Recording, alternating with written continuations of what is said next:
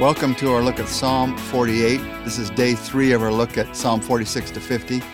Psalm 48 is a psalm about a place, it's a psalm about Jerusalem. Psalm 48, 1 to 2 says this Great is the Lord and most worthy of praise in the city of our God, his holy mountain. It is beautiful in its loftiness, the joy of the whole earth. Like the utmost heights of Zaphon is Mount Zion, the city of the great king. Well, Mount Zion, his holy mountain, that's Jerusalem. And as we talk about this place, look at this place that the entire psalm talks about. It's good to remind ourselves at the beginning that as followers of Jesus, we've come to a different place. It, it actually is reflected in the beginning by this place we're going to look at, but Hebrews 12 makes very clear to us the place that we've come to as followers of Christ when we come to Him. Hebrews 12, 22 to 24 says, But you have come to Mount Zion, to the heavenly Jerusalem, the city of the living God. You've come to thousands upon thousands of angels in joyful assembly, to the church of the firstborn whose names are written in heaven. You've come to God, the judge of all men, to the spirits of righteous men made perfect, to Jesus, the mediator of a new covenant, and to the sprinkled blood that speaks better a better word than the blood of Abel. So here we have the first few verses of Psalm 48 talking about this Mount Zion, this beautiful city, this place of Jerusalem, the city of God. And Hebrews 12 says we've come to that place too, but just spiritually, not physically, but spiritually.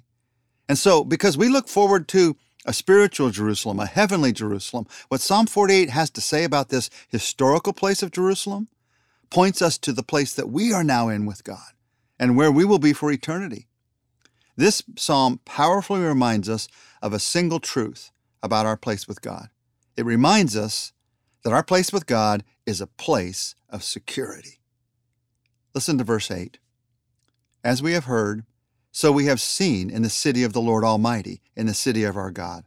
God makes her secure forever. Forever.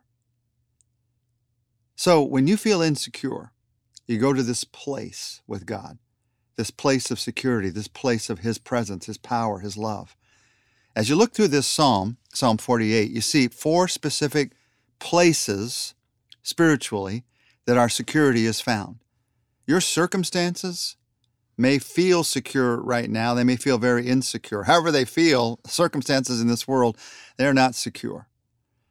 But you can live in security in these four specific ways, no matter what the circumstances. What do you have security in? You have security in God's protection. You have security in God's unfailing love. You have security in God's perfect judgments. And you have security in God's guidance. Let's look at those just briefly. First, you have security in God's protection. Verse 3 says, God is in her citadels. He has shown himself to be her fortress. So the security of even the earthly Jerusalem was not in the city, it was in God, who was in the city in the citadels, who has shown himself to be her fortress. And the truth is, you have that security too in God's protection. As human beings, we, we tend to sense that our security is in the things that surround us. And as we're in a place longer and longer, we feel more secure because we know how to get to places. We know where we're safe in places. And we begin to think, if we're not careful, that the security is in those things. This psalm reminds us that the security is never in things, it's always in God. He's always our protection. And so it's not saying you should never have a security system in your home, but you should never feel secure in that security system. You feel your security in God. That's where it comes from. Have security in God's protection. You also have security in God's unfailing love. Verse 9 Within your temple, O God, we meditate on your unfailing love. Human love will fail you. There's no, no, no way that human love can't fail you because humans are imperfect. We fail ourselves, we fail other people. It may fail you in ways that are seemingly small right now, but they still are hurting you. They may have failed you. Human love may have failed you in ways that have been totally devastating to you. Have security in God's unfailing love. That's the love that you hang on to. In fact, this, this verse says you meditate on his unfailing love. The, the idea of meditate is to picture it in your mind. You have all these pictures in your mind, maybe of ways that people haven't loved you, of ways that people have failed you, and you can go over those again and again and again if you want to. This verse invites you to instead go over the pictures of God's unfailing love again and again and again. That's where your security is found. That's where your security is found. And even if you feel like you have great security in the love that's around you, I want to invite you to realize that is not where your security is found. Stop putting security in what God tells us is insecure and put security in, in His unfailing love. You also have security in God's perfect judgments. Verse 11 Mount Zion rejoices, the villages of Judah are glad because of your judgments. Let's face it, human judgments, they're not always secure. They're not always right. We know that they're wrong. But you can have security in God's perfect judgments. You may not see it yet, but He will set it all right in the end, perfectly, perfectly right. And you can lean on that judgment. So if you're feeling cheated right now, if you're feeling disappointed right now, have security in God's perfect judgments. And then finally, have security in God's guidance. Verse 14 says, for this God is our God forever and ever. He will be our guide even to the end. When you look for the direction to go in your life, you can get so many different words of advice, and circumstances can point you in so many different directions. Have security that God will guide you even to the end. I understand that in that guidance, we don't always get exactly the news that we need about what city we should live in, or what job we should have, or what decision we should make about this purchase or that purchase.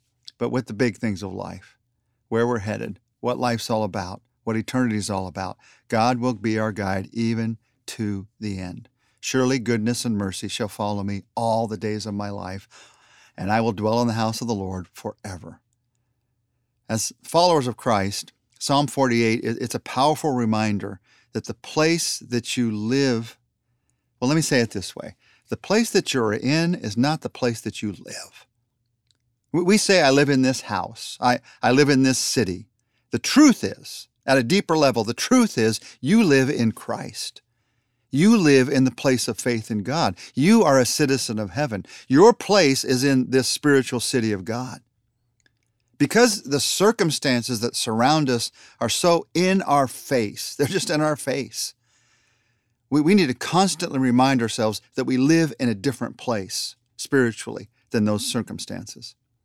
There's some advice in Psalm 48 about the physical Jerusalem that helps us as we think about seeing where we are in our spiritual place.